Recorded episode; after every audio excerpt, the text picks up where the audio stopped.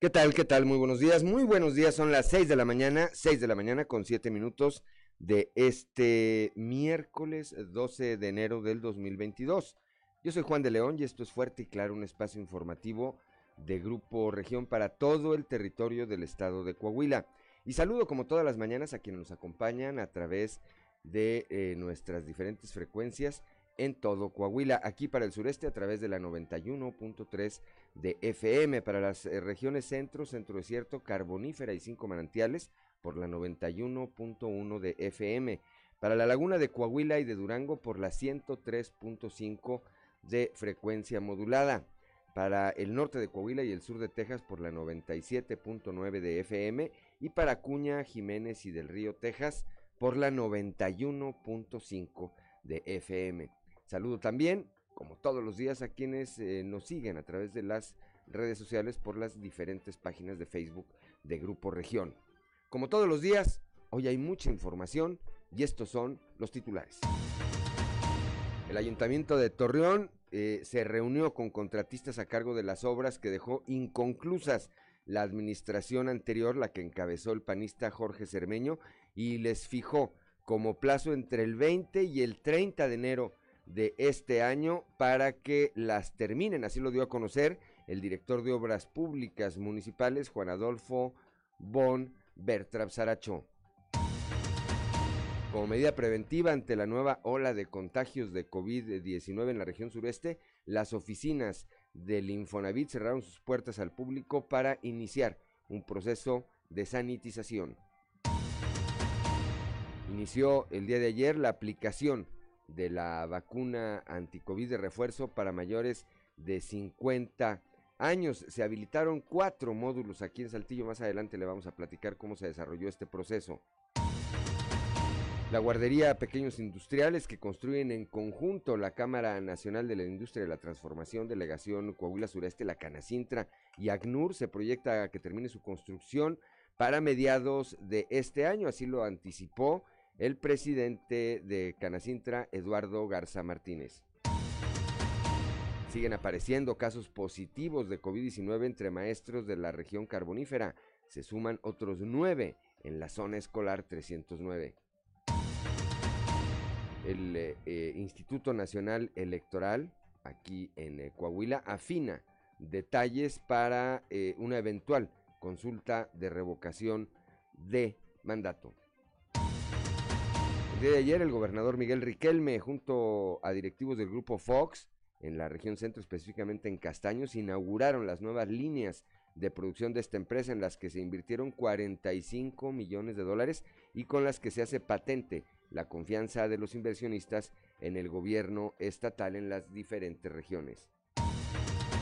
Aquí en Saltillo, el alcalde José María Frausto Siller sostuvo una reunión de trabajo con el general Guillermo Alberto Nava Sánchez, comandante de la sexta zona militar, mandos militares y funcionarios del municipio, a fin de trazar objetivos muy claros en favor de Saltillo. Bueno, pues esta, esta y otra información, hoy aquí en Fuerte y Claro. Comenzamos.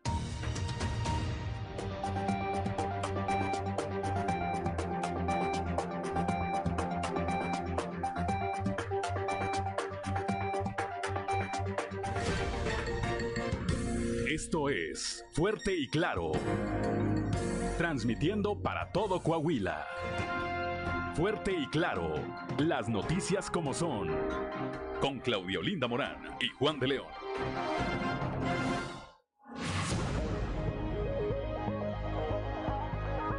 Son las 6 de la mañana, 6 de la mañana con 12, con 12 minutos. Tenemos una temperatura de 9 grados centígrados aquí en la capital del estado, 6 grados en Monclova, 6 en Piedras Negras, 8 en Torreón, 6 en General Cepeda. Eh, Arteaga tiene 10 grados de temperatura en este momento, Ciudad Acuña 6 grados, Musquis 4 grados, Sabinas y San Juan de Sabinas eh, inician esta jornada con 3 grados centígrados, una mañana fría hacia, el, eh, hacia la región carbonífera y norte. San Buenaventura 6 grados, Cuatro Ciénegas 6 grados, Parras de la Fuente 7 grados y Ramos Arispe 8 grados. Pero para conocer los detalles de eh, cómo estará el clima el resto del día, vamos con nuestra compañera Angélica Costa. El pronóstico del tiempo con Angélica Acosta.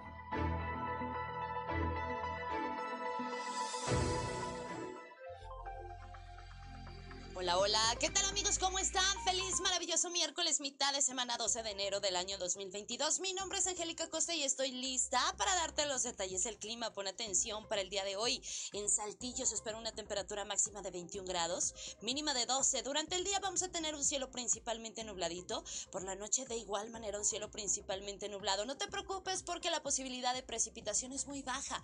2% ahí para Saltillo. Excelente. Monclova, para Monclova se espera una máxima de 20 22 grados, mínima de 11 para este miércoles durante el día. Un cielo principalmente nublado, al igual que por la noche. Algo fresco por la noche. Abrígate, por favor, toma tus precauciones. 2% la posibilidad de precipitación ahí para Monclova. Excelente. Nos vamos ahora hasta Torreón, Coahuila. Eh, fíjate bien, máxima de 24 grados, mínima de 13 ahí para Torreón durante el día, principalmente nublado. Por la noche, parcialmente nublado. Algo fresco por la noche. Abrígate. 3% la posibilidad de precipitación ahí para Torreón.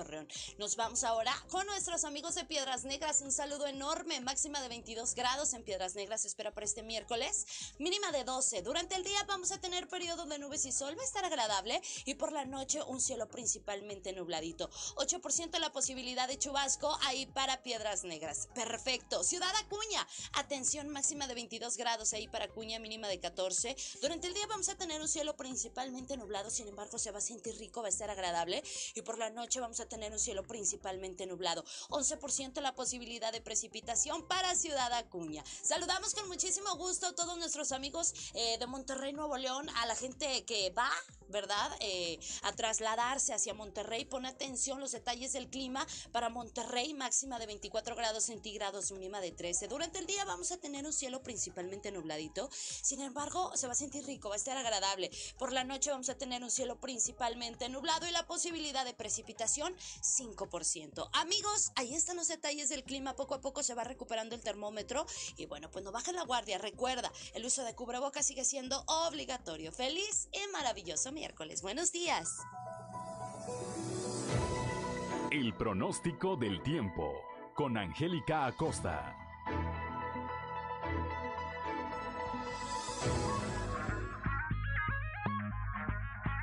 Gracias, gracias Angélica Acosta. Cuando son las 6 de la mañana, 6 de la mañana con 15 minutos, ya se reporta desde Frontera Coahuila nuestro amigo Joel Roberto Garza Padilla. La frase que hoy nos obsequia de don Joel Dice, todo es temporal, emociones, pensamientos, personas y paisajes.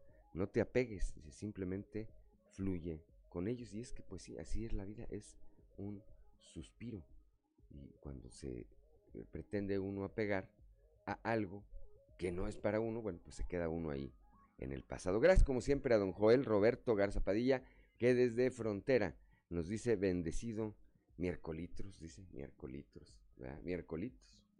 6 de la mañana con 16 minutos. Vamos con Ricardo Guzmán a las efemérides del día. 1, 2, 3 o'clock, 4 o'clock, rock. ¿Quiere conocer qué ocurrió un día como hoy? Estas son las efemérides con Ricardo Guzmán. Un día como hoy, pero de 1707, en la ciudad de Zacatecas, de la entonces Nueva España, el religioso fray Antonio Margil de Jesús fundó la ermita de Nuestra Señora del Carmen, hoy Museo Guadalupe, el segundo más importante del país dedicado al arte virreinal. También, el 12 de enero pero de 1746, nació el profesor suizo Juan Enrique Pestalozzi, uno de los creadores de la educación moderna. Y un día como hoy, pero de 1897, murió el inventor británico Isaac Pitman, creador del alfabeto fonético.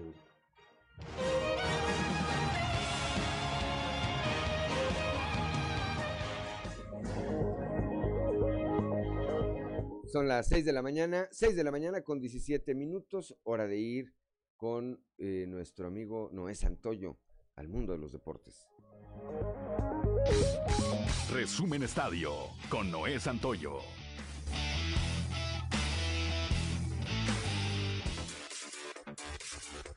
Manera oficial fueron presentados el día de ayer los dos refuerzos de Santos Laguna de cara al clausura 2022, Leo Suárez y Franco Pichichilo. Ambos jugadores se integraron al club de Pedro Caiciña este pasado fin de semana y se dicen listos para enfrentar el nuevo reto en la comarca lagunera. El estratega portugués Caiciña dejó en claro que ya no habrá movimientos en el equipo, por lo que las altas y bajas han concluido. Además, manifestó que en el tema de la ofensiva se siente satisfecho, toda vez que las críticas de los aficionados se han enfocado a que Santos Laguna carece de una delantera competitiva. El día de hoy Santos Laguna debuta en el torneo al recibir en el Estadio Corona a Tigres, partido que fue pospuesto por el COVID-19 el pasado sábado. La historia entre Cruz Azul y Jonathan Rodríguez llegó a su fin. El delantero uruguayo fue confirmado como nuevo delantero del equipo Al Nar Fútbol Club de Arabia Saudita, por lo que su estadía en el fútbol mexicano culmina luego de defender los escudos de Santos Laguna y la máquina. Cabecita Rodríguez ya se encuentra en Medio Oriente, listo para realizar las pruebas médicas.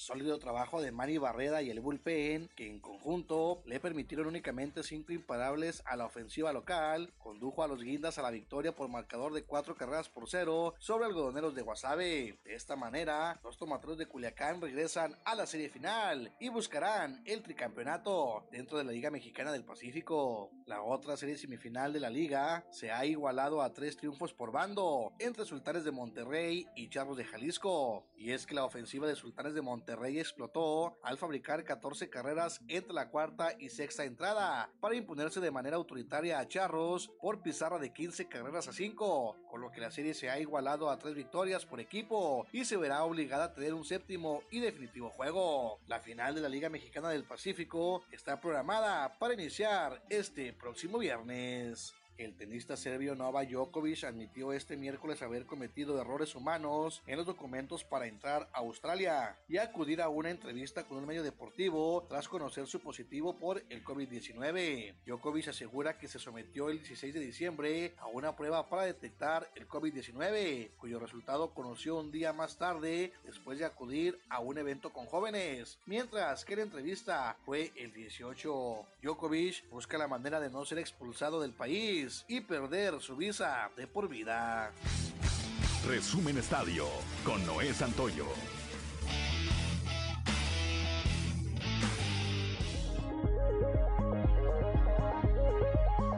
Ya son las 6 de la mañana, 6 de la mañana con 20 minutos que no se le haga tarde. Yo soy Juan de León y estamos aquí en Fuerte y Claro.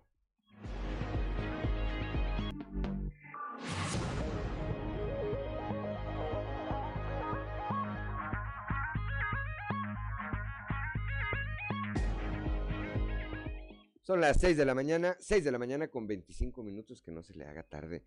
Vamos ahora a, continuamos aquí en Fuerte y Claro esta mañana y vamos ahora a la portada del día de hoy de nuestro periódico Capital, que en su nota principal, bueno, pues destaca esto que ocurre ya en el municipio de Torreón. El director de Obras Públicas se reunió ya con los contratistas que iniciaron obras en los tiempos del hoy exalcalde del PAN, Jorge Cermeño Infante, y les puso un ultimátum, les dio a un plazo de entre el 20 y el 30 de enero, o sea, ya, para que concluyan esas obras tal como se habían comprometido a hacerlo. Más adelante le daremos los detalles. Por otra parte, el día de ayer las oficinas regionales del Infonavit aquí en la región sureste fueron cerradas para eh, dar paso a un proceso de, de sanitización. Esto ante el alto número de contagios de COVID-19 que se vive en el mundo y al que pues eh, nuestra entidad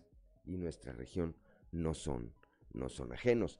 Eduardo Garza Martínez, Guayo Garza, el nuevo presidente de la Canacintra, señala que a mediados de este año estará lista la guardería Pequeños Industriales que construyen en conjunto esta Cámara Empresarial y ACNUR. Por otro lado, eh, ayer eh, el tesorero municipal aquí en Saltillo, el licenciado Juan Carlos Villarreal Garza, dio cuenta de que los saltillenses se están, eh, pues están respondiendo con el pago de, su, de sus impuestos, eh, específicamente el impuesto predial, a la administración municipal. Se espera, van 56 millones de pesos recaudados hasta el momento y se espera cerrar el mes con un poco más de 200 millones de pesos.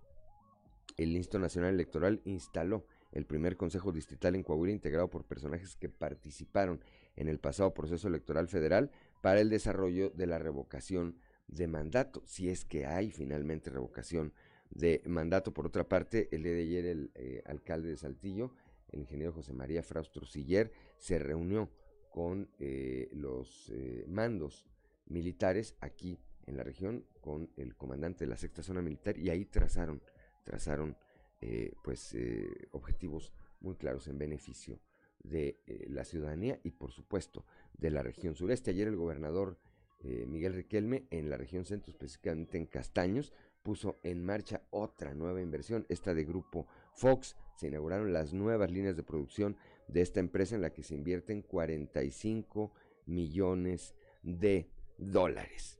Bueno, pues esto es eh, lo que eh, contiene el día de hoy la portada de nuestro periódico Capital. Más adelante le detallaremos la información. Y cuando son las 6 de la mañana con 28 minutos, es hora de ir a nuestra columna en los pasillos.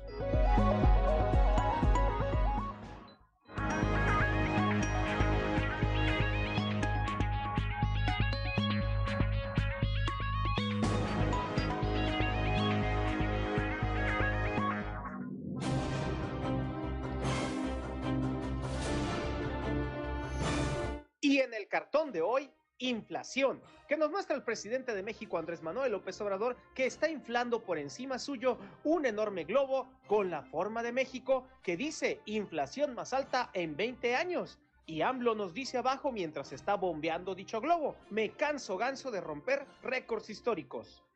Ahora fue en la región centro, específicamente en Castaños, en donde el gobernador Miguel Riquelme puso en marcha nuevas inversiones para el Estado, y en específico se trató de las nuevas líneas de producción de la empresa Fox, con una inversión de 45 millones de dólares y 800 nuevos empleos para la región centro. Otra gira se llevó a cabo por esos rumbos y la encabezaron Manolo Jiménez, secretario de Desarrollo Social, y Fernando Gutiérrez, quien representa al mandatario estatal ahí. Ambos, junto con Carlos Villarreal, también recién llegado a las CITS, compartieron el pan, la sal y varios temas con empresarios, clase política de frontera, Castaños, Escobedo, Abasolo y Candela, así como con personal de la dependencia. Si bien fueron reuniones por separado, hubo temas comunes y lo que reportan es que las tres dejaron los resultados esperados. El gobernador Riquelme hoy estará en el sureste para entregar unidades y equipo para el Centro Regional de Identificación Humana y más tarde encabezar la reunión del Subcomité Regional COVID-19 y en la que podría presentarse y aprobarse la propuesta de poner como requisito el certificado de vacunación COVID para ingresar a bares, restaurantes, estadios y otros eventos masivos. Manolo también hará base en Saltillo y junto con sus compañeros secretarios Roberto Bernal y Francisco Saracho asisten al inicio de la aplicación de vacuna de refuerzo a docentes en Coahuila.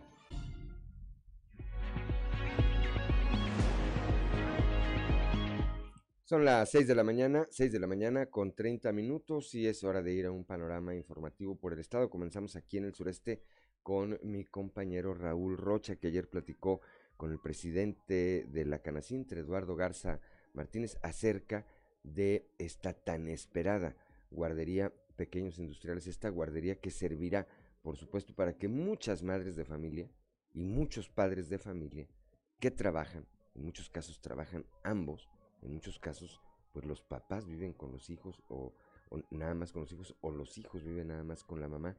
Bueno, eh, será de una gran utilidad. Esta guardería está próxima, próxima a concluirse. Raúl Rocha, muy buenos días.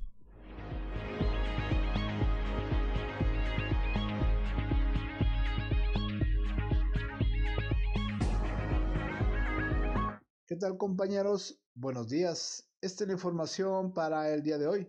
La guardería Pequeños Industriales que construyen en conjunto la Cana Sintra Delegación Coahuila Sureste y ACNUR se proyecta que termine su construcción para mediados del año, dijo el presidente de la Cámara, Eduardo Garza. Agregó que la obra ha sufrido algunos contratiempos, ya que originalmente estaba programada para ser inaugurada en el primer trimestre del año. La guardería tendrá una capacidad para albergar 250 niños, de los cuales el 70% serán de trabajadores de empresas socias de Canacintra y un 30% hijos de refugiados. La guardería se construye en la zona que era parte del estacionamiento de Canacintra con un espacio de 2.350 metros cuadrados que generará 60 empleos. Todo el proceso de capacitación del mes de enero, los procesos ya de inscripción para la, educación dual, tenemos aquí enfrente lo de la guardería que... ¿Eso para cuándo cree que se pueda...? O sea, debemos de estarla, o sea, originalmente estaba planeada para marzo, ha habido algunos retrasos de la obra, la obra la lleva la ACNUR, ¿verdad? Junto con nosotros, pero hay unos pequeños retrasos, nosotros creemos que para, para mediados de año, para mayo, junio, podemos estar ya. Muy bien. Esta es la información para el día de hoy. Buen día.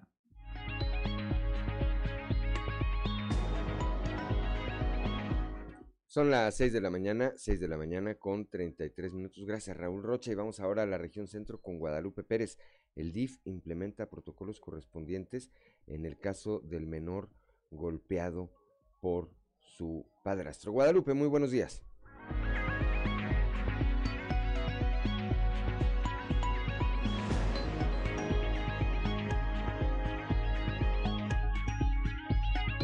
Saludos desde la región centro. Tenemos entrevista con Lizeth Partida, titular de PRONIF en Monclova y la región centro. Nos señala precisamente que se han tomado los protocolos pertinentes para brindar seguridad y resguardo al menor Diego de año y medio que hasta hace poco estuvo hospitalizado por lesiones que pusieron en riesgo su vida. También a su hermano mayor se ha puesto bajo protección de PRONIF.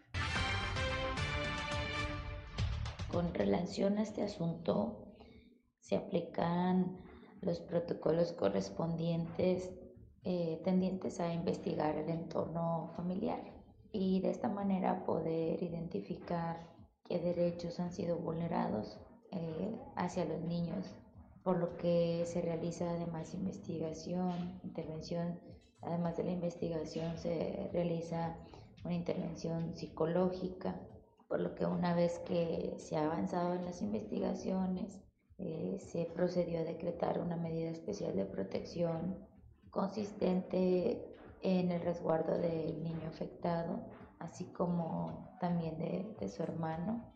Eh, esto una vez que fue, claro, dado de alta el niño afectado. Lo anterior es con el objeto de garantizar su integridad física y emocional, por lo que, bueno, se está en proceso de, una, de la evaluación de una red de apoyo apta que le permita a los niños desarrollarse sanamente en un ambiente libre de violencia y se le garanticen sus derechos en ese entorno familiar. La licenciada Partida nos señala que además de la investigación que se está realizando, también se ha intervenido en materia psicológica, por lo que una vez avanzadas las investigaciones se procedió a decretar una medida de protección consistente al resguardo del niño afectado y su hermano. Saludos desde la región centro para Grupo Región Informa, Guadalupe Pérez. Ya son las 6 de la mañana, 6 de la mañana con 35 minutos. Gracias, Guadalupe Pérez. Vamos a hablar a la región carbonífera con Moisés Santiago Hernández. Siguen apareciendo casos eh, positivos de maestros allá en esa, en esa región. Moisés eh, platicó con el inspector de la zona escolar 309, Raúl Alfonso Brown, quien nos da los detalles. Moisés Santiago, muy buenos días.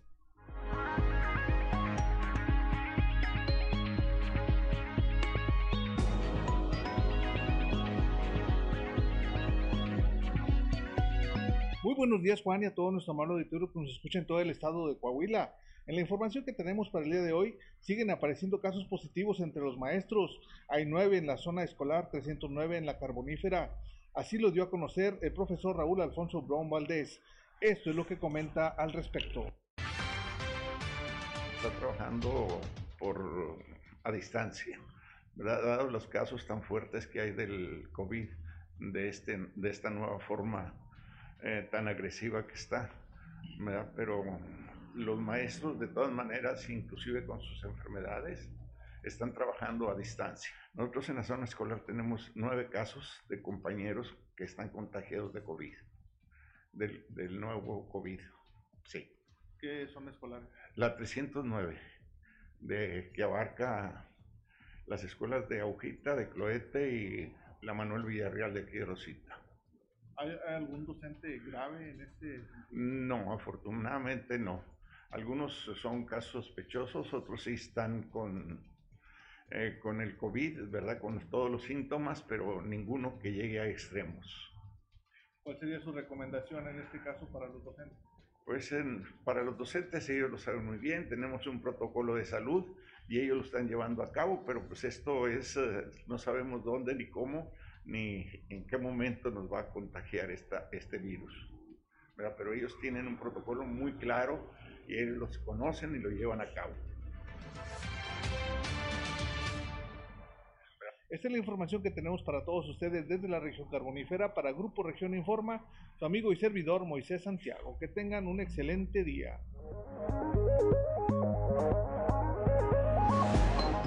Gracias, gracias a Moisés Santiago Hernández allá desde la región carbonífera. Ayer vamos hasta el norte del estado, allá en Acuña.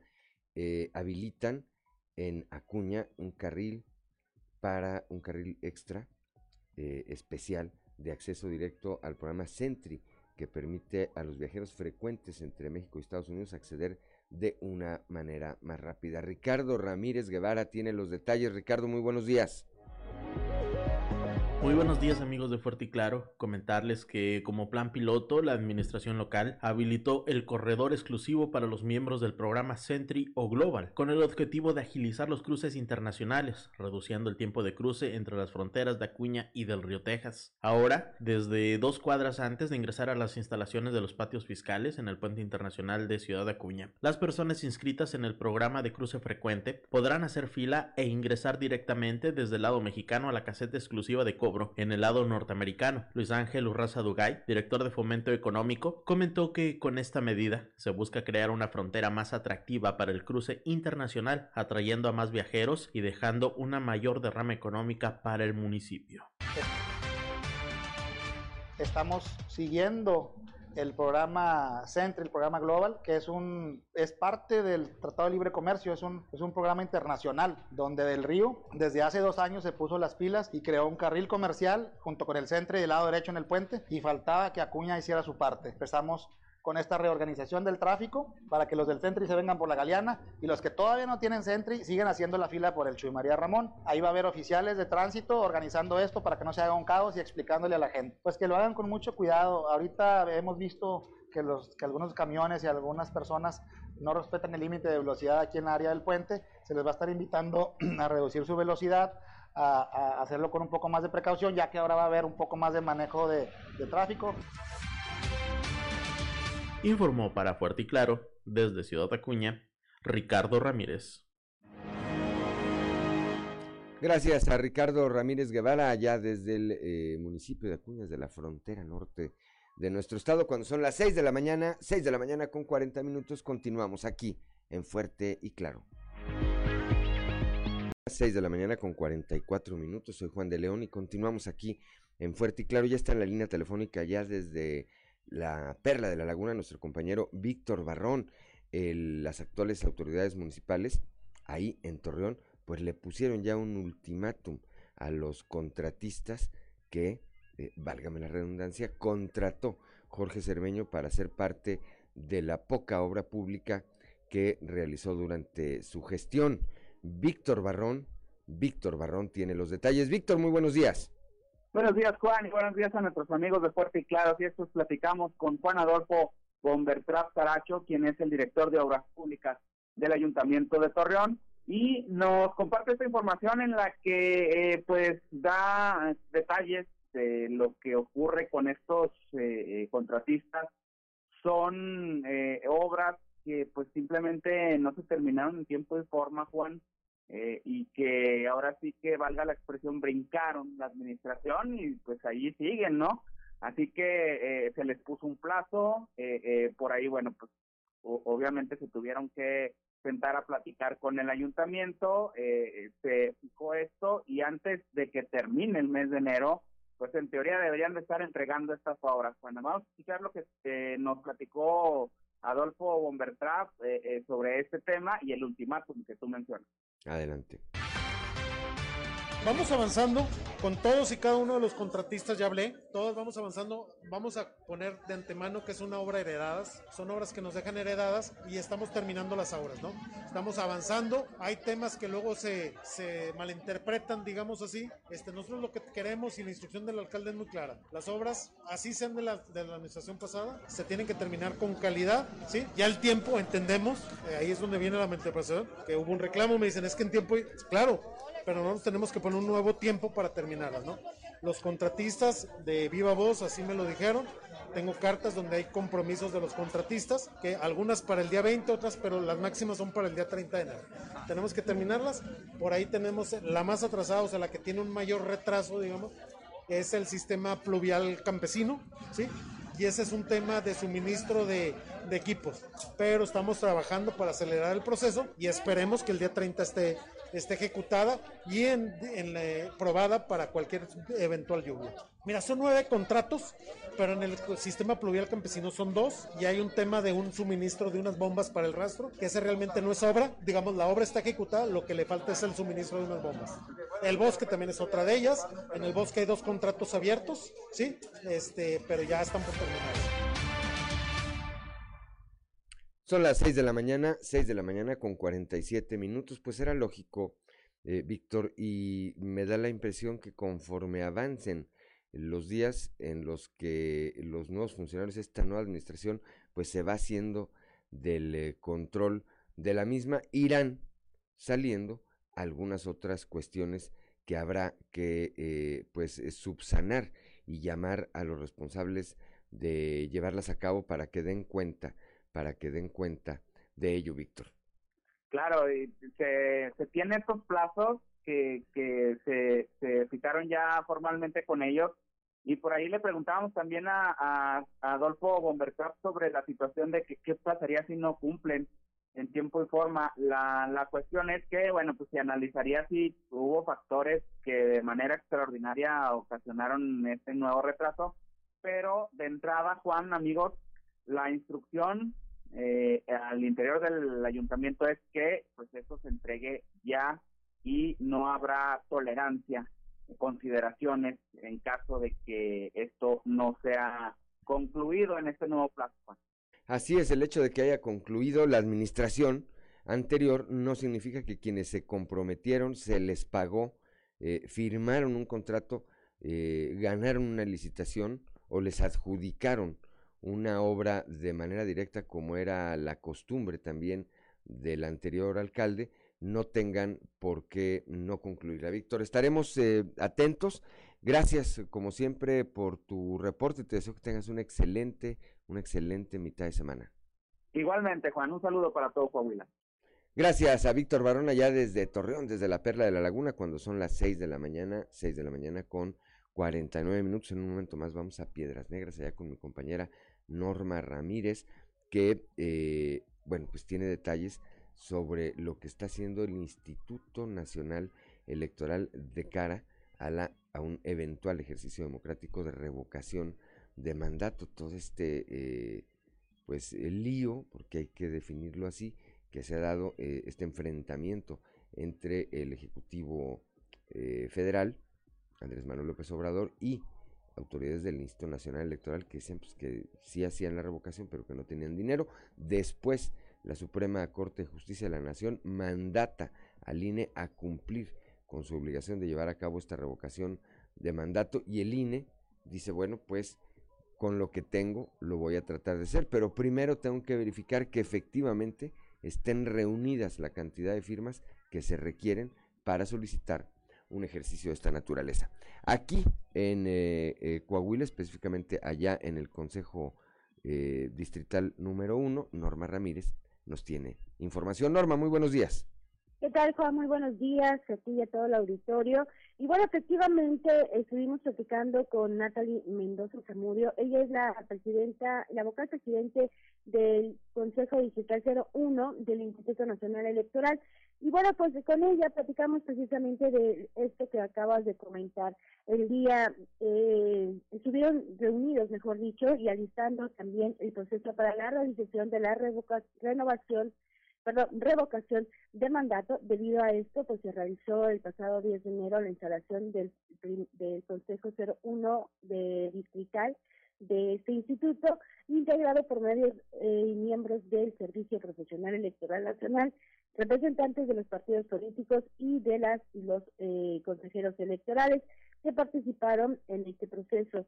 Eh, también pues se dio a conocer que los que participaron fueron los que estuvieron dentro del proceso eh, federal 2020-2021 para el desarrollo de la revocación del mandato, la cual pues al convocarse pues se llevaría a cabo el próximo 10 de abril del año en curso. Pero puso en claro diferentes puntos, eh, mi estimado Juan, porque dijo la vocal que si efectivamente, si se logran las, las firmas, otra, que si se tiene, eh, con el presupuesto que se tiene, se tiene que trabajar pero podría haber ahí la posibilidad de menos, de menos casillas por la cantidad que pudieran estar erogando precisamente en este sentido y donde eh, tienen más o menos previsto una instalación de 542 casillas.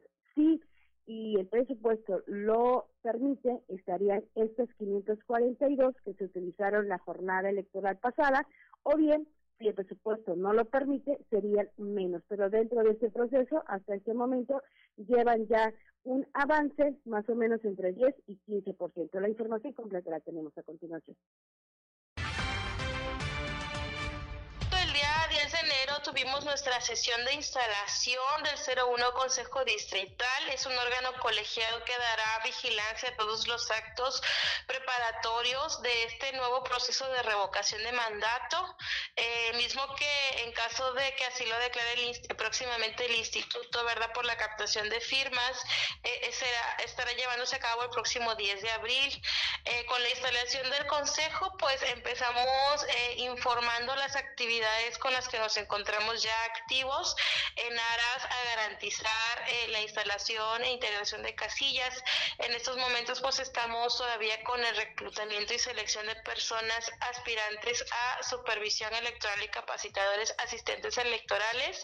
Eh, también presentamos el listado de ubicación de casillas eh, para, bueno, ya aprobado por la Junta Distrital.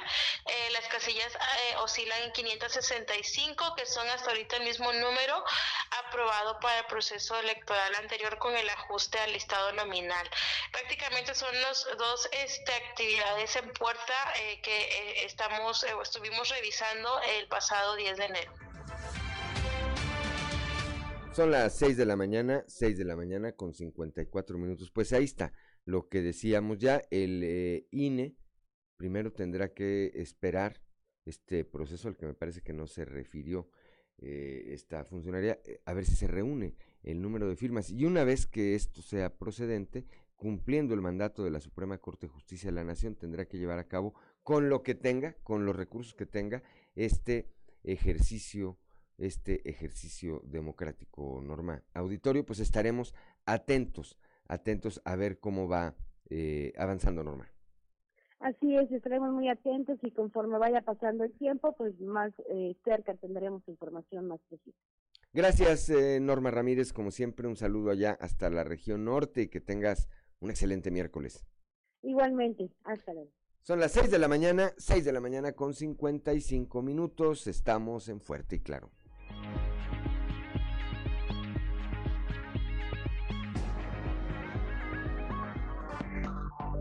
Enseguida regresamos con Fuerte y Claro. Son lo mismo. Seguimos en Fuerte y Claro.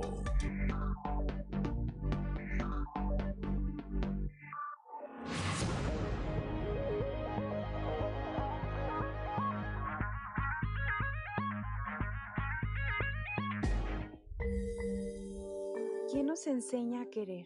Las mujeres de mi generación pasamos la infancia y la adolescencia aprendiendo el amor de las películas de Disney, de las telenovelas y de nuestro entorno familiar. Nos enseñan que el amor lo puede todo y que nuestra vida encuentra su cauce solo cuando estamos emparejadas. A nosotras nos enseñan que el amor es sacrificio, que para lograr relaciones duraderas es necesario el sufrimiento y la incondicionalidad, ideas que sirven al final para justificar y solapar el machismo. Después, las que tenemos el privilegio de conocer el feminismo y autoras como Coral Herrera, de la que yo he aprendido muchísimo sobre el amor romántico, comenzamos el largo proceso de desaprender. Nos enteramos que lo romántico es político, porque mientras el amor nos mantiene distraídas, parafraseando Kate Millett, ellos siguen gobernando.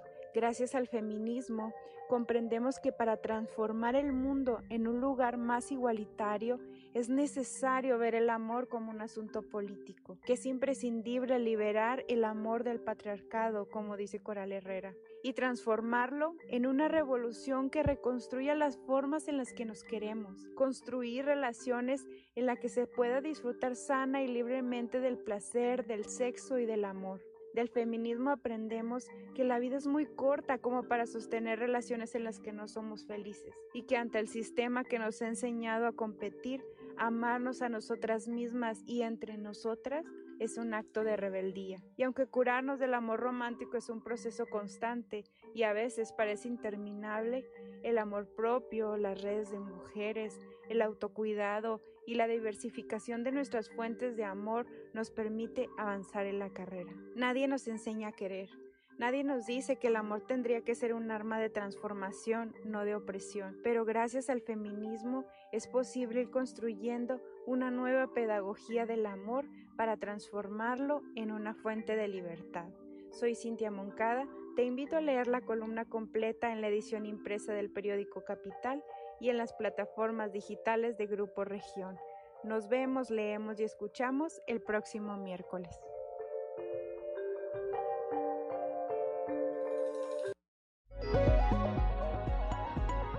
Son las 7 de la mañana, 7 de la mañana con un minuto. Gracias Cintia Moncada y su columna Duerme Vela, que eh, bueno, cada semana la encuentra aquí con nosotros. 7 de la mañana con un minuto, las oficinas regionales del Infonavit aquí en la región sureste eh, fueron cerradas.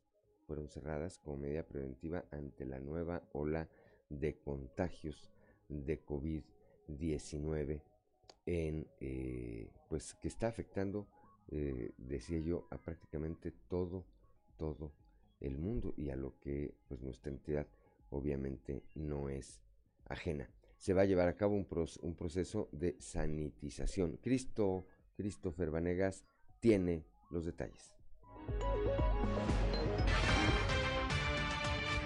Como medida preventiva ante la nueva ola de contagios de COVID-19 en la región sureste, las oficinas del Infonavit Saltillo cerraron sus puertas al público para iniciar con un proceso de sanitización y así ayudar a la prevención de contagios con el personal, así como con los ciudadanos que acuden a realizar un trámite, por lo que durante tres días permanecerán cerradas las oficinas, reanudando operaciones hasta el viernes 14 de enero. Dicha dependencia anunció que para llevar a cabo un proceso de sanitización sus oficinas estarán cerradas durante el martes 11, miércoles 12 y jueves 13, en lo que termina este proceso. No obstante, la dependencia anunció que los trabajadores que deseen iniciar un trámite o realizar una consulta podrán hacerlo a través de la página de internet infonavitfacil.mx o bien, para alguna duda informativa podrían entrar a la página micuenta.infonavit.org.mx. De la misma manera, se dio a conocer que el regreso de las actividades, que será el viernes 14 de enero, podrán ir los interesados en realizar un trámite por informes o bien para comenzar con este. Para Grupo Región informó Christopher Vanegas.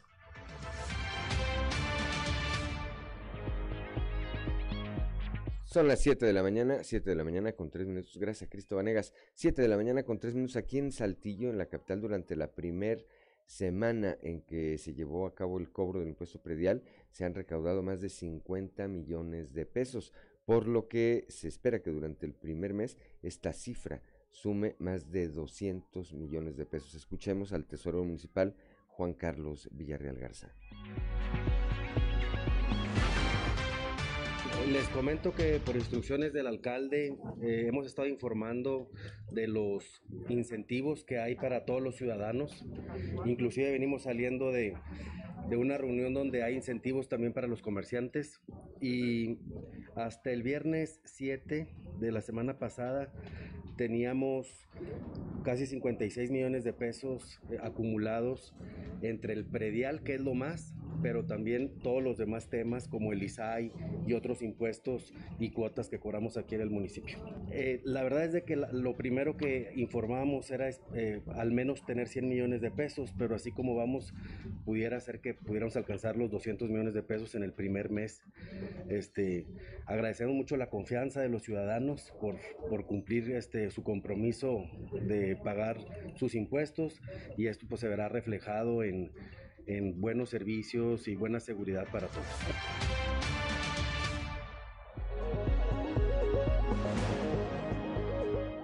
Son las 7 de la mañana, 7 de la mañana con 5 minutos tras los asaltos que se han presentado eh, en contra de taxistas. El secretario general de la CROC, esto aquí en la capital del estado, José Alberto Morales Núñez, dio a conocer que durante este mes o antes, eh, a más tardar antes de que finalice febrero, se estará instalado el llamado botón de pánico que permitirá a los conductores eh, de eh, los taxis solicitar apoyo de las autoridades en caso de ser víctimas de un delito.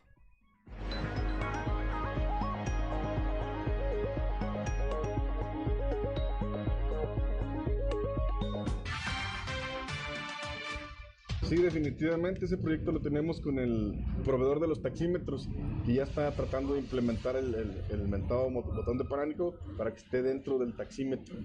Entonces, pues yo creo que ya en estos meses, prácticamente antes de que termine febrero, tenemos que estar con ese tema, ¿no? ¿Se instalaría a todas las unidades? ¿Dónde? ¿A todas las unidades?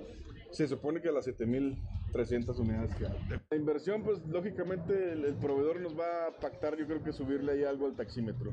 En lugar de que nos los dé en 3200 pesos, que le suba a 100 pesos más, algo así. Pero todavía no nos dice exactamente cuánto nos va a cobrar. ¿Y cuántos reportes tienen de, de asaltos víctimas de Eh, son menores, o sea, son, son poquitos. Al final de cuentas, este, los que se han dado en los meses pasa- pasados, pero sí resulta ser uno por mes. Pero sí lo amerita entonces. Sí, y más que nada estamos buscando la forma de que le pongan al taxímetro cámaras también, una cámara frontal y una cámara interior para, para que los, los, los, los, ¿cómo se llama? los operadores estén seguros. Nos ayuda al tema de la seguridad y nos ayuda también al tema del- en el interior de los usuarios. Comentaban que el usuario también podría utilizar botón de pánico. ¿O solamente es para taxistas? No, también es el, el- el- el usuario. Estamos buscando la forma de que en la parte trasera el usuario también pueda hacer, pueda hacer uso de un botón de pánico si se siente amenazado.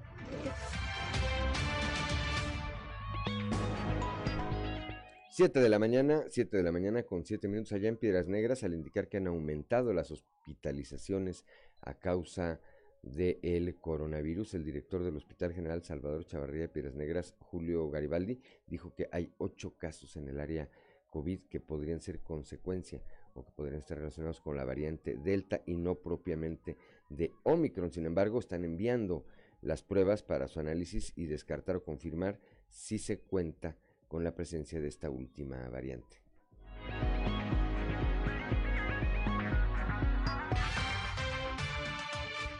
Tenemos dos de Acuña, uno de Palaún y los otros son de aquí de, Piedras Negras. Seguimos recibiendo pacientes de otros hospitales. Se incrementaron y no estoy seguro que sean exactamente por la variante Omicron. Yo creo que son los pacientes que se han complicado de la cepa anterior y están llegando aquí en esta fase de complicaciones que ameritan la hospitalización. Entonces todos los que hospitalizamos los consideramos graves. ¿Pero están vacunados, doctor? ¿Cuentan con vacuna? Eh, sí, todos, eh, de ellos sí, la- todos están vacunados, pero tienen comorbilidades. Aquí lo, lo importante es insistir en, en el autocuidado. La primera parte eh, del, control, del control de la pandemia es la vacunación, pero si no hay autocuidado, no, es- no, se, puede, no se puede hacer mucho. Hay que lavarse las manos, aplicarse gel, usar gafas, eh, continuar con el cubrebocas, mantener la sana distancia, evitar lugares conglomerados, porque aunque nos han comentado que esta variante no afecta tanto las vías respiratorias bajas,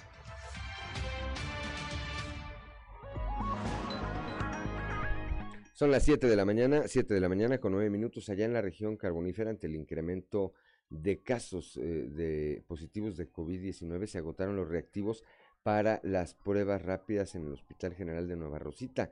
El director de la clínica, Juan Arturo Montemayor Menchaca, señala que al presentarse un incremento en el, eh, en el número de contagios, eh, pues son más, son más los ciudadanos que acuden a solicitar una prueba, lo que disparó hasta en un 75% esta demanda. Escuchemos.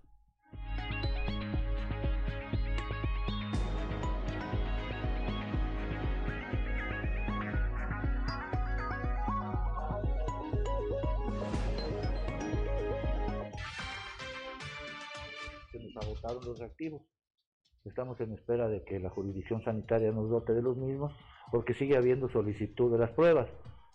Nosotros pensamos que sí es importante tener la prueba para el diagnóstico, pero lo más importante es saber si el cuadro clínico que tiene el paciente amerita o no hospitalización. Porque si un paciente me llega con síntomas de probable COVID y no amerita hospitalización, yo le voy a hacer las mismas recomendaciones de confinamiento que aunque hubiera tenido la prueba positiva. O sea, tienes que ser preventivo.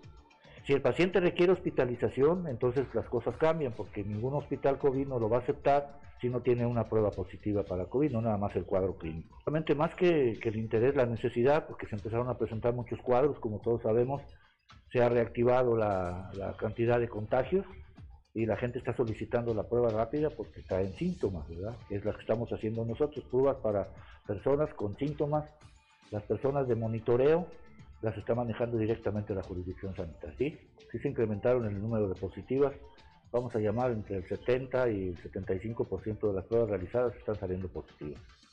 Nosotros estamos atendiendo, o hasta el día de ayer que teníamos todavía pruebas, a los pacientes que lleguen con síntomas al servicio de urgencias y que el médico del triaje, el médico de urgencias, determine que requieren la prueba.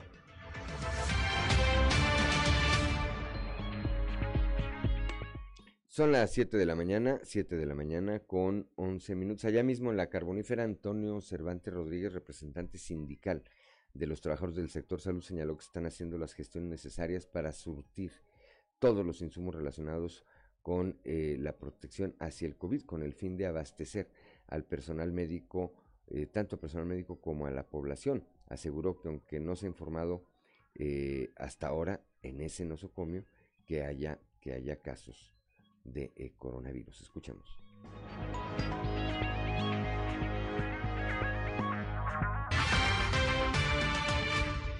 aquí en el Hospital General tratamos junto con la dirección, de gestionar de que exista material suficiente, pues primero que nada para la población abierta y eh, en un momento dado que algún compañero trabajador requiriera de las pruebas, pues también, aunque nosotros somos derechohabientes del ISTE, pues tendríamos que acudir para la normatividad, ¿verdad?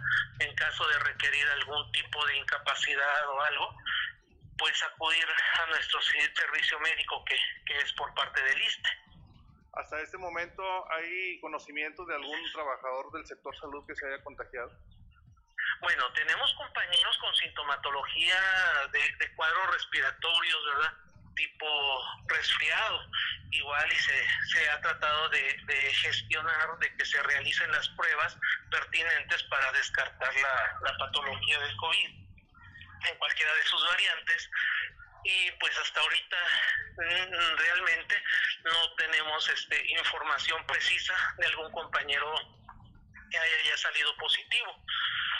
Bueno, pues primero que nada, eh, las medidas generales ya que ya todos conocemos, ¿verdad? El uso del cubrebocas, el lavado de manos, la, mantener la, la distancia pertinente.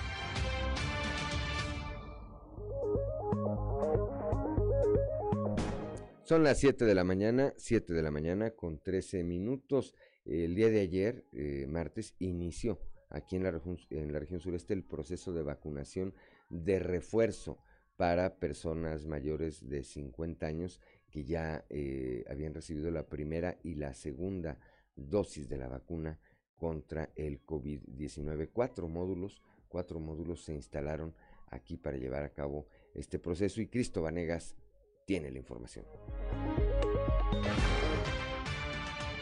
Este martes inició el proceso de vacunación de refuerzo para las personas mayores de 50 años que ya hayan recibido la primera y la segunda dosis de la vacuna contra el COVID-19, habilitando cuatro módulos en Saltillo para iniciar con este proceso de vacunación con las personas que su apellido comience de la A a la F. Para este proceso se habilitaron cuatro sedes, el Centro de Convenciones Canacintra, la Ciudad Universitaria Campus Arteaga, la tienda Superiste y la Unidad Deportiva Hugo Díaz Velázquez, que desde las 8 de la mañana comenzaron a aplicar las vacunas. La meta a alcanzar durante esta jornada es de 70 mil dosis aplicadas, pero se destinaron 20 mil dosis para el primer día de vacunación, dando 5 mil dosis para cada uno de estos módulos. De acuerdo con el personal de la Secretaría del Bienestar, la vacuna de refuerzo es la de AstraZeneca y las jornadas de vacunación serán de 8 de la mañana a 2 de la tarde, por lo que el personal de la Secretaría del Bienestar informó que en caso de acudir a la aplicación de la vacuna de refuerzo, se lleve su papelería que es el formato de solicitud de refuerzo impreso, los certificados de vacunación completa o los comprobantes de la primera y la segunda dosis y la copia del INE. Para Grupo Región informó Christopher Vanegas.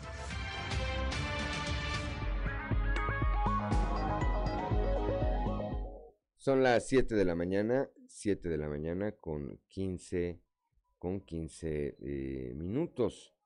Eh, allá en la carbonífera está todo listo para llevar a cabo la vacuna de refuerzo para maestros este miércoles y jueves. Este proceso inicia hoy en prácticamente todo el estado. El jefe de la jurisdicción sanitaria número 3, David Alejandro Musigar, se informó que serán más de 4 mil eh, dosis de la vacuna moderna las que, se van, las que se van a aplicar a los docentes en las instalaciones de la escuela primaria Ignacio Zaragoza en Nueva Rosita. Escuchemos.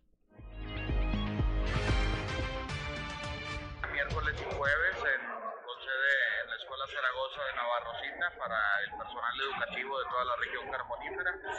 Esto se hace en coordinación con la Secretaría de Educación del Estado de Coahuila y, a nivel federal, este, y apoyados también por la Secretaría de la Defensa Nacional y la Secretaría del Bienestar.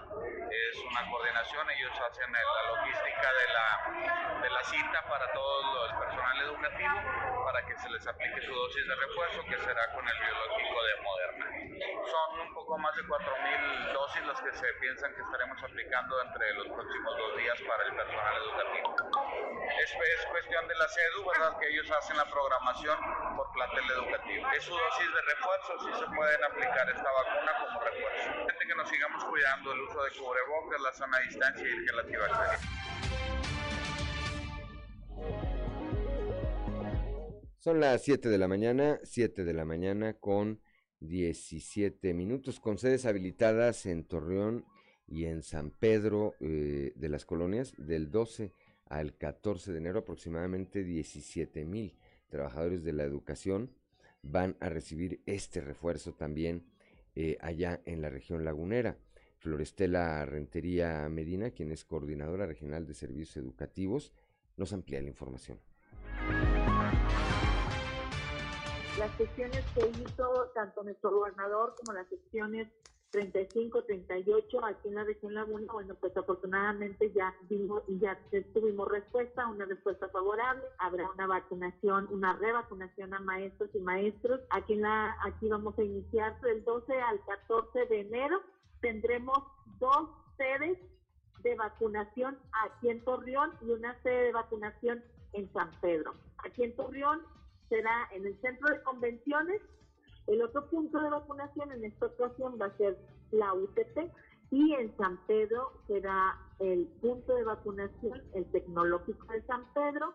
Estamos ya organizados, estamos listos para participar en este proceso nuevamente. Mira, el día de ayer el secretario de Educación eh, presentó algunas eh, cantidades, hasta el momento aproximadamente será un 30% menos de los que acudieron en abril a vacunarse. En abril, aquí en la región Laguna, se vacunaron aproximadamente 25 mil maestros. Si restamos el 30%, estaríamos hablando de aproximadamente 17 mil maestros.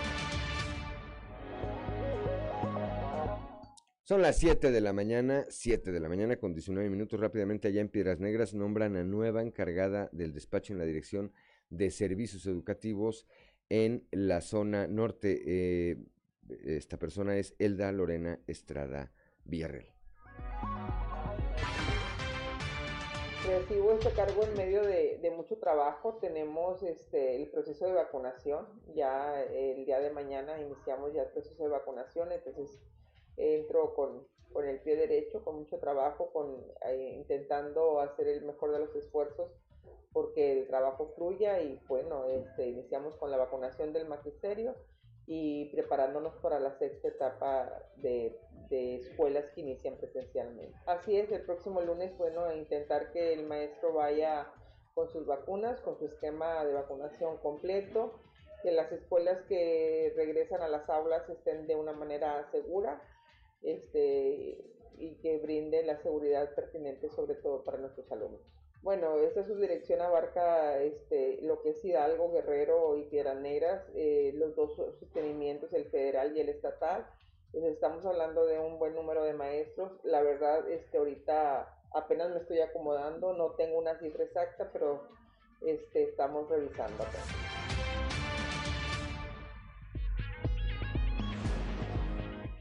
Son las 7 de la mañana, 7 de la mañana con 20 minutos. Yo soy Juan de León y estamos aquí en Fuerte y Claro.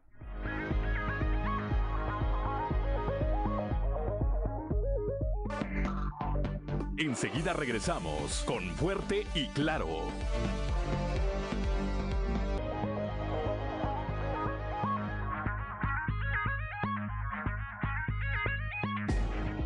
Son las 7 de la mañana, 7 de la mañana con 25 minutos, ya está en la línea telefónica.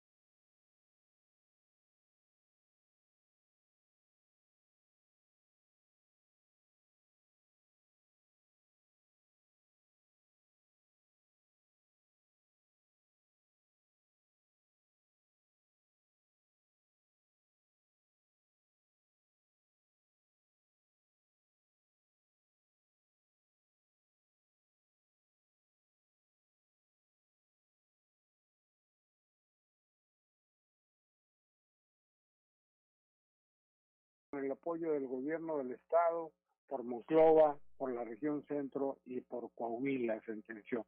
Total, fue un evento muy bonito. Habló de la mano de obra calificada de, de Monclova y la región centro, que dice que, que, es reconocida no solamente a nivel nacional, sino a, mundial. Y, y, ahí platicó un pasaje de, de sus viajes en, en, buscando inversiones para el Estado, para crear empleos, y dice que cuando estuvo en China, por ejemplo, dijo, allá me hablaban de Monclova, me decían de la gente que tenían muy buena mano de obra y, y este, que eran excelentes trabajadores y demás, dice, y efectivamente, porque la gente de Monclova es luchona, es centrona y leal, y aparte pues tenemos la mejor mano de obra mundial, ratificó ahí el Ejecutivo del Estado. Eh, sobre el tema de, del COVID, eh, no lo dejó pasar Juan, eh, habló de, la nueva variante de Omicron, eh, que debemos ser, debemos omitir la, la movilidad, mencionó que, que, que, se tienen muy bien estudiados los picos, es decir, cuando aumentan los números de casos, aumentos de, de casos, y dice que son aproximadamente, dice, lo tenemos muy bien, muy bien calculado, son aproximadamente tres semanas, lo tenemos bien medidito y esperamos que en esta ocasión eh, esta media aritmética este, se, se, siga conservando, ¿no? Que siga de esa manera eh, el famoso Omicron, este, eh, que es cierto, dice, que, que ocasiona gran cantidad de contagios, pero lo que esto pasa rápido, eh, y pues bueno, ratificó también el hecho de que el regreso a clases es el 17 de enero.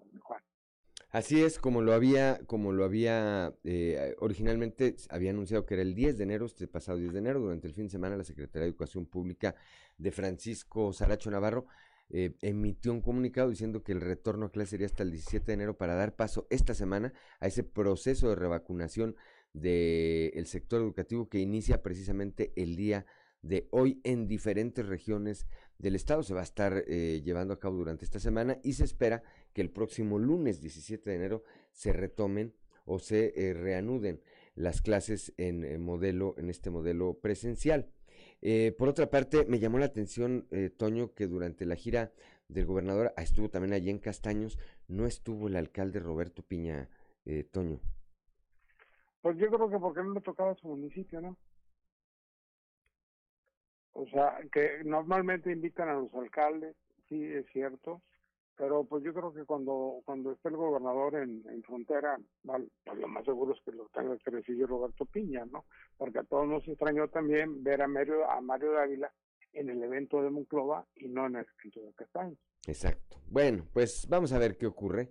Vamos a ver qué ocurre. Por lo pronto, eh, eso fue lo que ocurrió eh, ayer allá en la región centro, donde pues se pusieron en marcha eh, nuevas inversiones, no hay nuevos nombramientos, estaremos atentos, estaremos atentos a ver qué va sucediendo, Toño. Ah, ok. Muchas gracias, Toño, como siempre. Sí. Muy buenos días, son las 7 de la mañana, 7 de la mañana con 32 minutos. Decíamos, el día de ayer el gobernador Miguel Riquelme junto a directivos del grupo Fox inauguraron las nuevas líneas de producción de esta empresa en las que se invirtieron 45 millones de dólares y con las que se hace patente la confianza de los inversionistas en el gobierno estatal en las diversas regiones. Estas nuevas líneas de producción de ensamble de vagones de ferrocarril van a generar 800 nuevos empleos de manera directa. El eh, mandatario estatal, acompañado de Fernando Pérez Cano, presidente del Grupo Fox, y de Fernando Riz, director general de Grupo Fox, realizaron la develación de la placa y posteriormente dieron un recorrido por las instalaciones situadas en el kilómetro 172 de la carretera Monclova-Saltillo, allá en el eh, municipio de Castaños. Riquelme Solís, al tomar la palabra, agradeció a los empresarios que tienen la confianza en la mano de obra especializada y en un estado que sigue creciendo en la generación de empleo. Al ampliarse, dijo, crece nuevos eh, proyectos en beneficio de la gente de Castaños y de otros municipios que tendrán un empleo seguro y bien remunerado. Agradeció a los alcaldes que se dieron cita en este evento, refrendando el trabajo en equipo para que la región centro siga fuerte hacia adelante, aprovechando la mano de obra que se tiene. Agradezco al grupo Fox dijo el gobernador, por invertir en Coahuila. Quienes han creído en la entidad se han quedado e invierten su capital en eh, las buenas y en las malas. Han demostrado que durante la pandemia reinventaron eh, la forma de seguir trabajando en equipo, logrando juntos una reactivación y crecimiento económico sustentable. Finalmente, dijo el eh, gobernador que Coahuila se mantiene en los ojos del resto de los estados del país porque ha demostrado salir adelante recuperando empleos a la fecha y va en una dirección positiva, anunciando nuevas inversiones como las que recientemente se anunciaron en La Laguna y el día de ayer ahí, el día de ayer ahí en la región centro.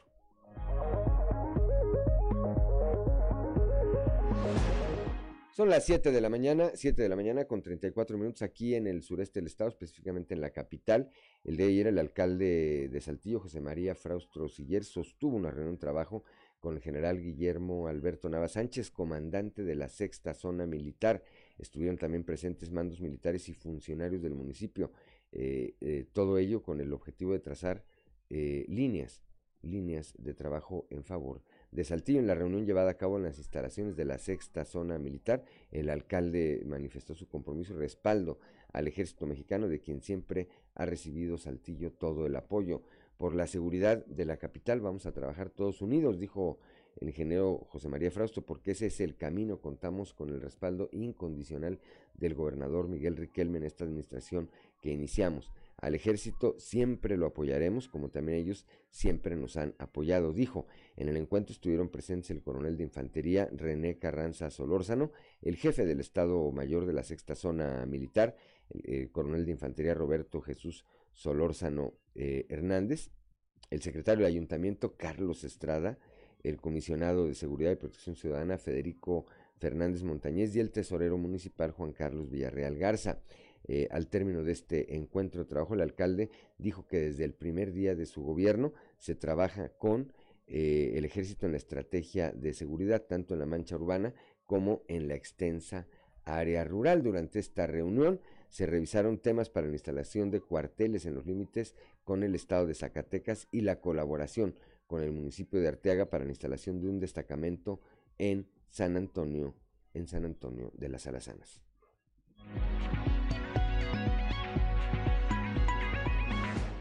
En Coahuila, ahorita en este tema del que platicábamos con nuestro amigo Antonio Zamora, en Coahuila no habrá marcha atrás en el regreso a clases presenciales el próximo 17 de enero. Esto lo advirtió ayer el gobernador Miguel Riquelme. Sin embargo, precisó que se analizará cada caso para determinar si hay instituciones que regresen en modelo híbrido o 100% virtual. Añadió que aunque no se tienen resultados precisos, los expertos consideran que ya hay presencia de Omicron en las cinco regiones de Coahuila. Pues estas son las, variantes en, Coahuila, en su mayor parte Delta, y hoy dentro de los estudios que se han hecho, empieza Omicron a aparecer dentro de los casos que se presentan en la entidad. Sin embargo, aunque no hay muchas personas detectadas o que se hayan estudiado para esto, pues la percepción de los expertos es que esa variante está ahorita afectando en las cinco regiones de la entidad. Entonces tenemos todas las condiciones para poder seguir adelante con mucho cuidado. En algunos casos será evaluado de acuerdo a las condiciones del plantel para continuar eh, de manera mixta o en su defecto de manera virtual, si así se considerara por parte de las coordinaciones regionales. Pero de entrada, eh, lo que hoy comentamos, ese número de escuelas regresarán el lunes en el formato presencial como se había dispuesto. ¿Qué fue lo que interrumpió un poquito? Bueno, pues que se nos informó del refuerzo de la vacuna de los maestros y pues eso el retorno a clases pues, sería, eh, no sería una realidad, derivado de que pues también a la aplicación de la vacuna los maestros pueden tener algunos síntomas eh, en las horas posteriores. Entonces tendríamos que esperar esta semana para poder iniciar ya con más calma y sobre todo eh, ya con el refuerzo aplicado y con un menor riesgo para las maestras, maestros, niñas y niñas y niños de, de los distintos planteles escolares. Son las 7 de la mañana, 7 de la mañana con 38 minutos acá en el sureste. Los alcaldes de Saltillo, Ramos Arizpe, Arteaga, Parras y General Cepeda, pues plantearon desde el inicio y desde antes incluso de tomar protesta, pues estuvieron reuniendo desde semanas antes del primero de enero de este año, tienen el proyecto de un relleno sanitario conurbado. Todavía no se tiene eh, una precisión de en dónde estaría ubicado esta, ubicada esta nueva fuente para eh, este nuevo sitio en el que se van a confinar los desechos de todos estos eh, de todos estos municipios, pero el proyecto ya, reitero, es parte de los acuerdos que hay entre, entre los ediles. Escuchemos. Pues no, ya lo tengo determinado, ahora nada más adquirirlo. Puedo hablar más por lo que les dije, ¿va? O sea, no, no, les puedo decir exactamente dónde va a estar o no, pero ya tenemos eh, este, esa situación apalabrada. Entonces ya les diré cuándo, como quiera todavía tengo más que todo este año para realizar la última este, celda de lo que tenemos actualmente, no tenemos problema. ¿Qué municipios participarían? Pues estamos ahora juntos los cinco municipios. Este, de la región, que estamos enfocados a solucionar situaciones que sean comunes para todos. Entonces lo vamos a, lo vamos a hacer con Ramos Arispe, con Arteaga, con Saltillo, Parras y, y, General Cepeda.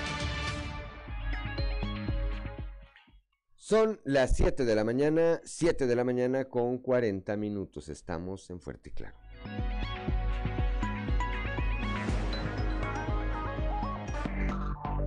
Enseguida regresamos con Fuerte y Claro.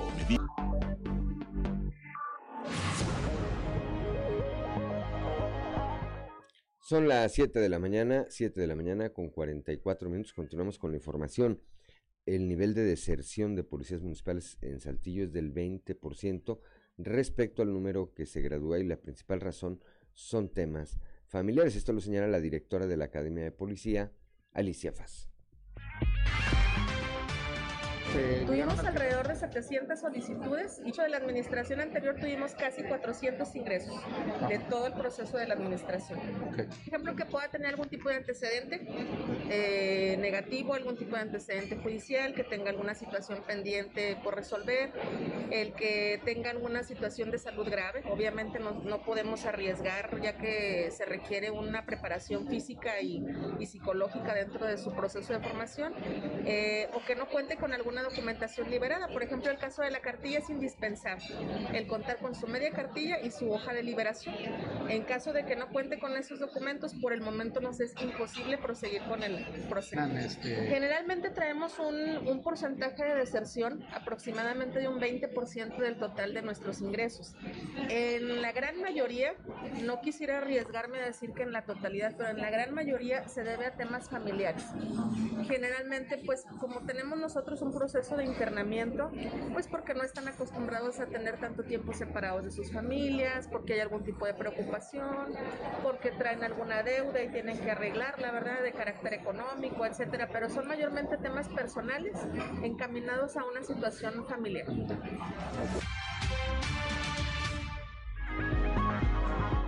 Son las 7 de la mañana con 45 minutos. El grupo parlamentario del PRI en el Congreso del Estado hizo un exhorto al gobierno federal a modificar los lineamientos para otorgar los apoyos de gastos funerarios a familiares de, de quienes fallecen por COVID-19 y ampliar el parentesco para abuelos, nietos, hermanos, tíos y sobrinos. Escuchemos lo que señala al respecto el diputado Álvaro Moreira. se habían ingresado 388 mil tres peticiones de apoyo, 253, siendo rechazadas 211 mil 566, que representan casi el 55%. Una de las causas para esta negativa es que no se acredita el parentesco requerido. En ese tenor, es relevante considerar que la composición actual de las familias en México ha cambiado Ya no persiste solo la llamada tradicional compuesta por papá, mamá e hijos. Son de ello las diputadas y los diputados del Partido Revolucionario Institucional estimamos importante hacer un atento y respetuoso llamado al gobierno federal para que se considere la ampliación del requisito de emparentesco a fin de que también pueda ser solicitado al menos por las y los abuelos, las nietas y nietos, así como entre hermanos, tíos y sobrinos, contribuyendo así a la economía de sus hogares. Por todo lo anterior, las diputadas y los diputados del Partido Revolucionario Institucional nos permitimos presentar ante esta Diputación Permanente solicitando sea tramitado como de urgente y obvia resolución el siguiente punto de acuerdo. Único, se exhorta respetuosamente al titular del Ejecutivo Federal a modificar los lineamientos ante la emergencia sanitaria derivada de la pandemia del virus SARS-CoV-2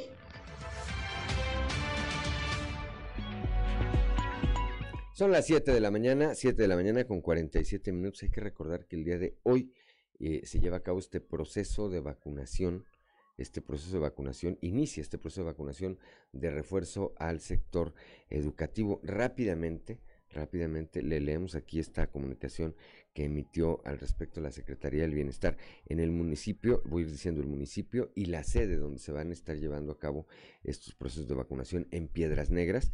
La vacunación se va a llevar, esta vacunación de refuerzo, en el Hospital General de Piedras Negras, ahí en el Hospital Salvador Chavarría, en Allende, en el Hospital General, en Acuña, en el Hospital General de Acuña, en San Juan de Sabinas, la sede va a ser la Escuela Ignacio Zaragoza, ubicada en Nueva Rosita. En Frontera, eh, la Universidad Politécnica Frontera Monclova va a ser la sede para este proceso de vacunación en Torreón, en el centro de convenciones, así como en el Hospital General de Torreón. Repito, esta vacunación es solamente para el sector educativo, solamente es esta vacunación de refuerzo se va a llevar a cabo con la vacuna moderna, ¿verdad? Bien anunciado.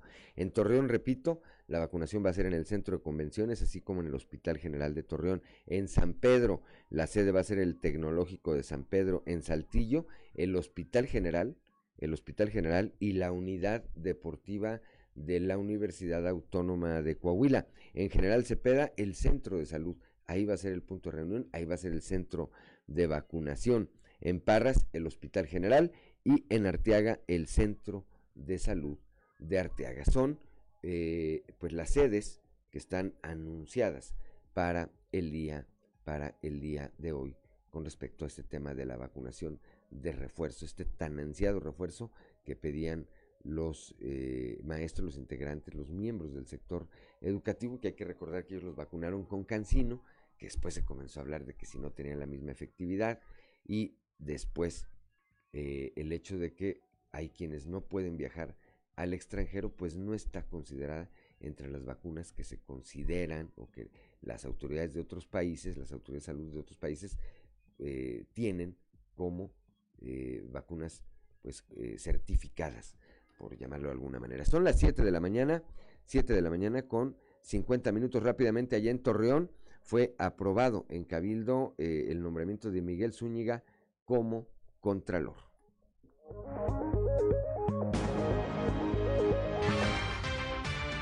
Ya está definido el Contralor, ya tenemos Contralor Municipal. Ah, fue a propuesta expresa hoy, la ley nos, nos obliga a tener una convocatoria y bueno, en base a eso se emitió una convocatoria, se recibieron los perfiles interesados y en la recta final hubo una mujer y un hombre que quedaron, ¿sí? Se vio y se evaluó en igualdad de circunstancias y se tomó la, la solución en base al perfil, a la capacidad que se tenía y la experiencia. Este, siempre viendo por la paridad de género y siempre cuidando, como lo ha hecho patente nuestro alcalde, por el bien de la ciudadanía. El mejor perfil tiene que integrar las direcciones, ¿no? Eh, queda Miguel Zúñiga. Sí, él es contador, Miguel Zúñiga. No, no, no queda el interino. El interino estaba dentro de la terna, no fue votado. Fueron seis aspirantes y al final este, se descartaron tres por no cumplir con algunos procedimientos. Mira, tú lo has visto este, en las últimas reuniones, en las comisiones, hemos tenido una apertura total. claro, cuidando el tema de, de, hoy de la pandemia, pero hemos tenido una apertura total con la ciudadanía. Estamos viendo y atendiendo a cada una de ellas y será un cabildo que estemos muy juntos, eh, trabajando por el bien de Torreón, escuchándonos escuchando a la ciudadanía, que es lo que nos ha pedido nuestro alcalde, buscando siempre hacer un Torreón distinto, un Torreón innovador.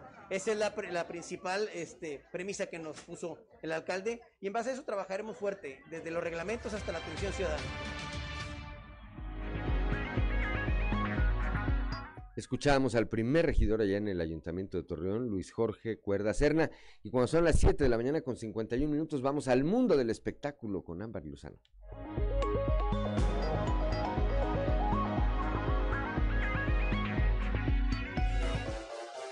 El show de los famosos con Amberly Lozano.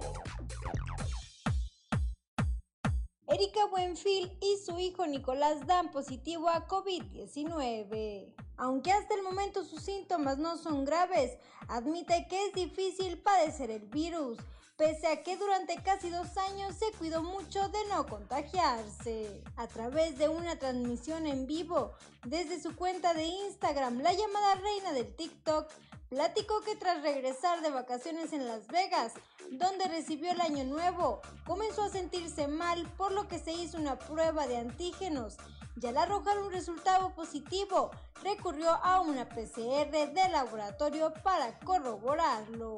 Por el momento se encuentra aislada junto a su hijo Nicolás en su casa de la Ciudad de México. Ambos han presentado síntomas moderados.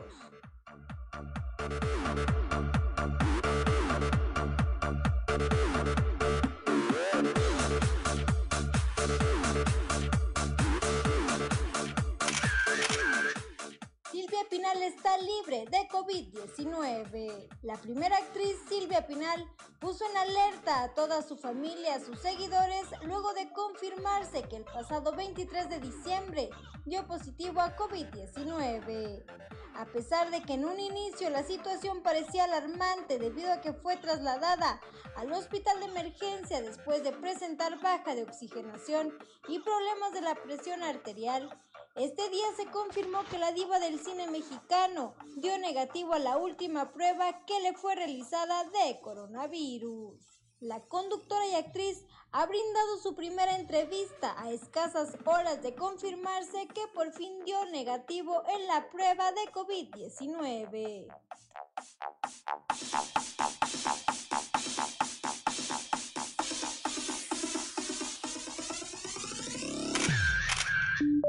Reportó para Grupo Región Amberly Lozano. Son las 7 de la mañana, 7 de la mañana con 54 minutos. Bueno, pues prácticamente, prácticamente ya nos vamos esta mañana, esta mañana de miércoles 12 de enero, una mañana fresca todavía, ¿verdad? Pero ya mucho menos fría que la del día de ayer. Ayer estábamos a cuánto, a 3 grados, ¿verdad? A 3 grados iniciamos la jornada, hoy la iniciamos a 9 grados. Eh, seguramente irá eh, mejorando la temperatura o manteniéndose, manteniéndose. Cuando menos, gracias, gracias por el favor de su atención. Lo esperamos el día de mañana a partir de las 6 y hasta las 8 de la mañana aquí en Fuerte y Claro, un espacio informativo de eh, Grupo Región bajo la dirección general de David Aguillón Rosales. Yo soy Juan de León y le deseo que tenga usted el mejor de los días.